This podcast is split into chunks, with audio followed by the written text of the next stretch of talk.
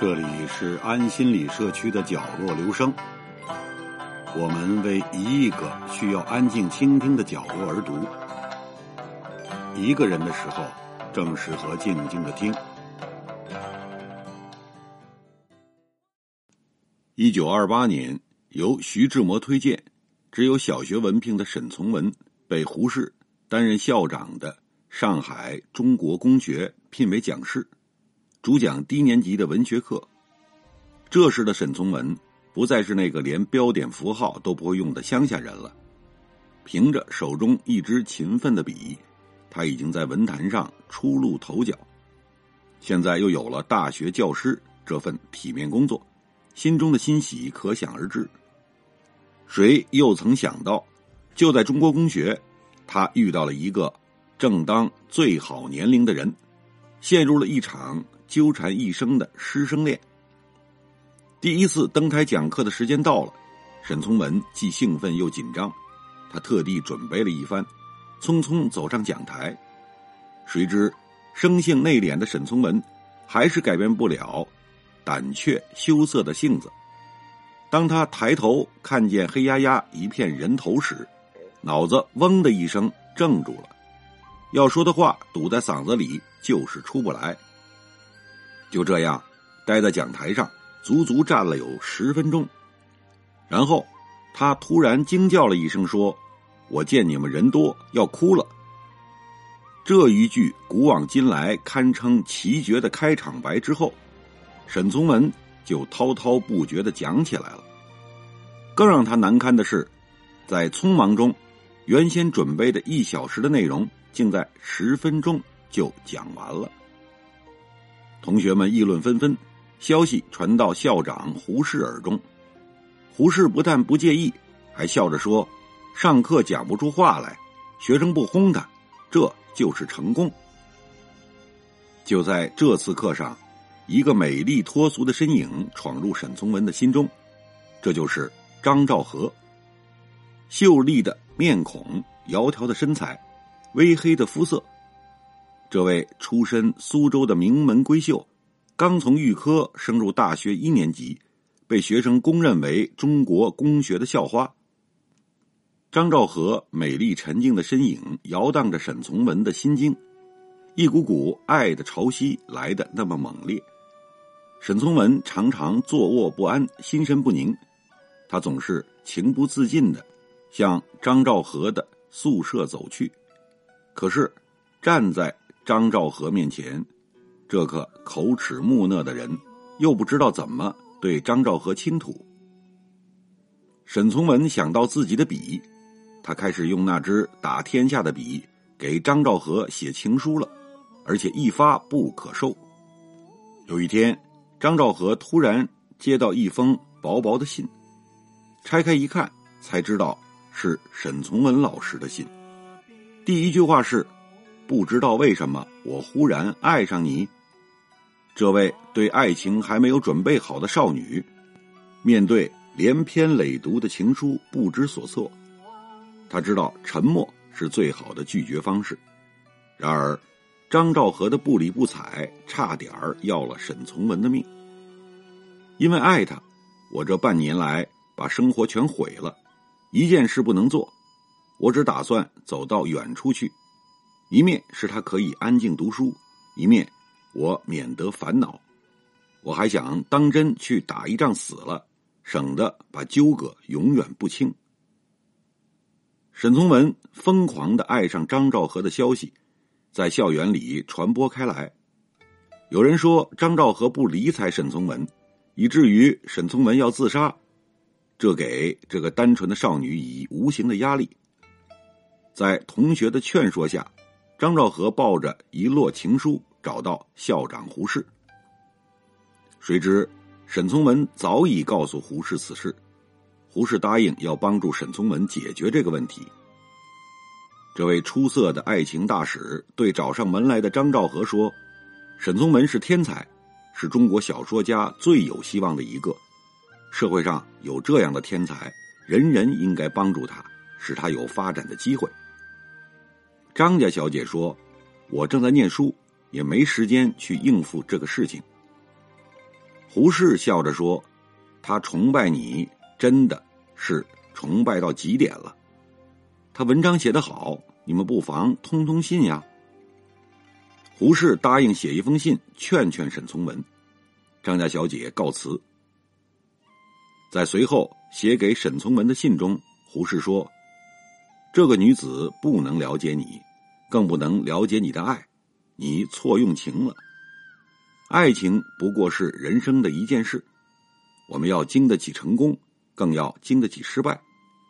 你千万要挣扎，不要让一个女子夸口说她曾碎了沈从文的心。”胡适的调停，并没有阻止沈从文一封封情书的传递。反而，他似乎从中得到一种间接的鼓励。在张兆和眼里，那一封封曼妙清扬的情书，无疑是莫大的诱惑。扔在一边，又忍不住去想去读，一种甜蜜的忧愁充溢心中。潜意识里，爱在慢慢萌芽。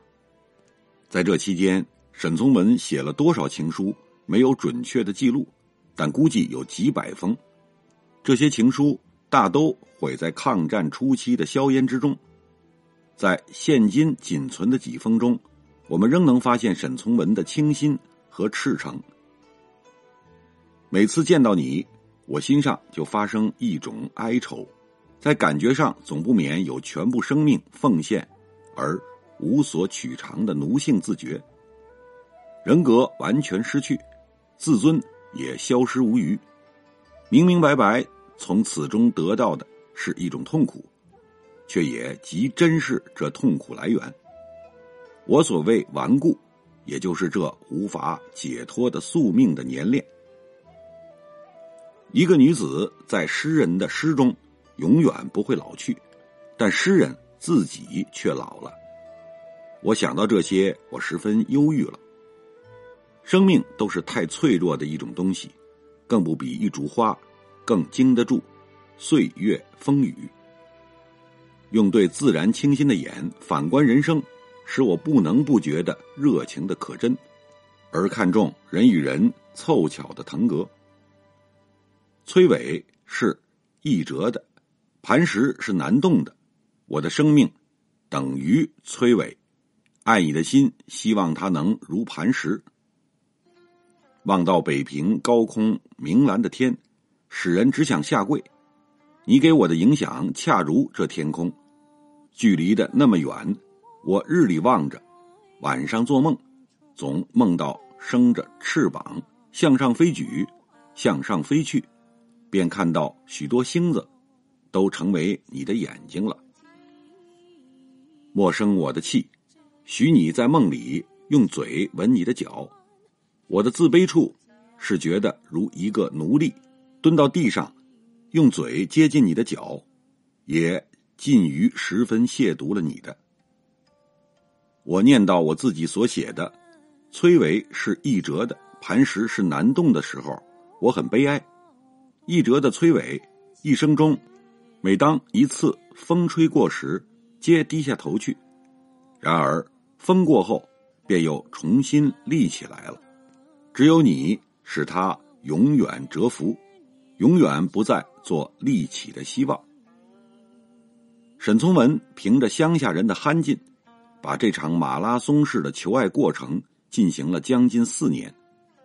一九三二年暑假，正当青岛大学任教的沈从文决定去苏州看望张兆和，希望能得到一个明确的答复。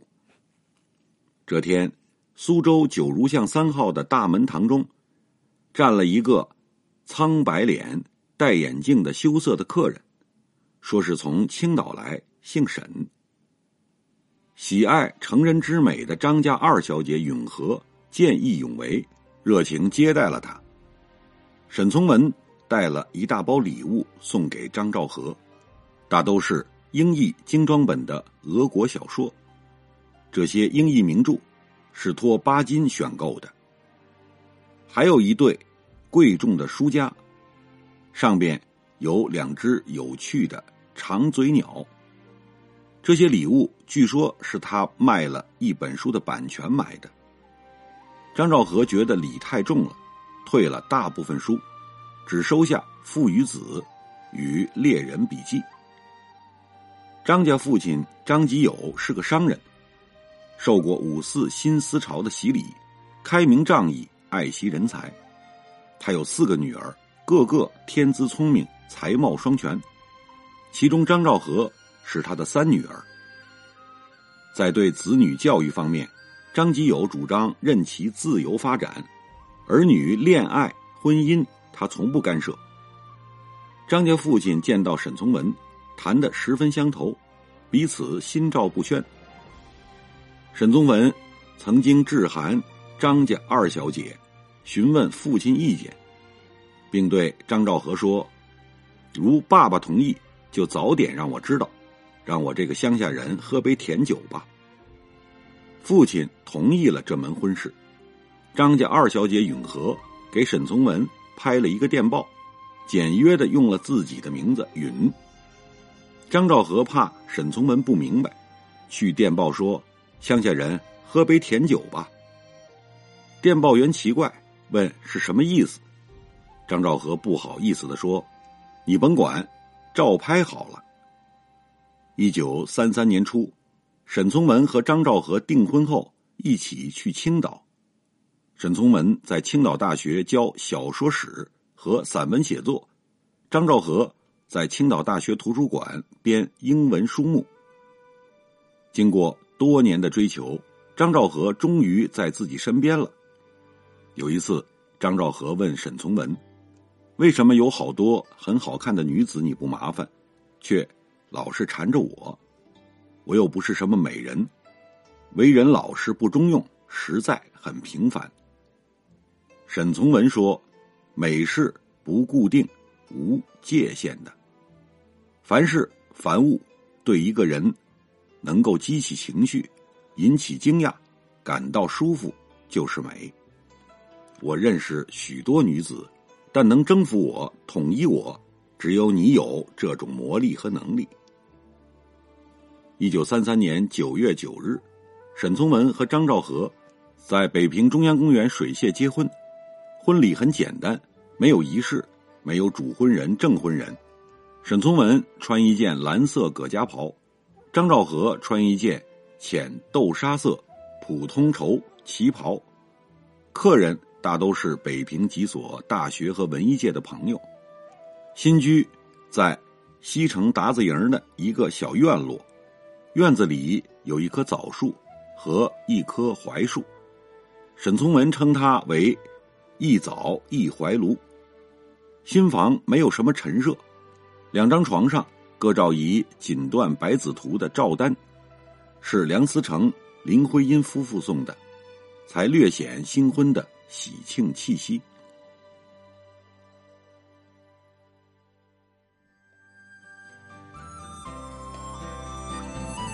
以上为您朗读的是选自作者谢一伟所著《何处相守，何来相安》一书上的一篇文章。谢谢来自每个角落的慧心倾听，请记住这里，我们在一起呢，咱们天天见。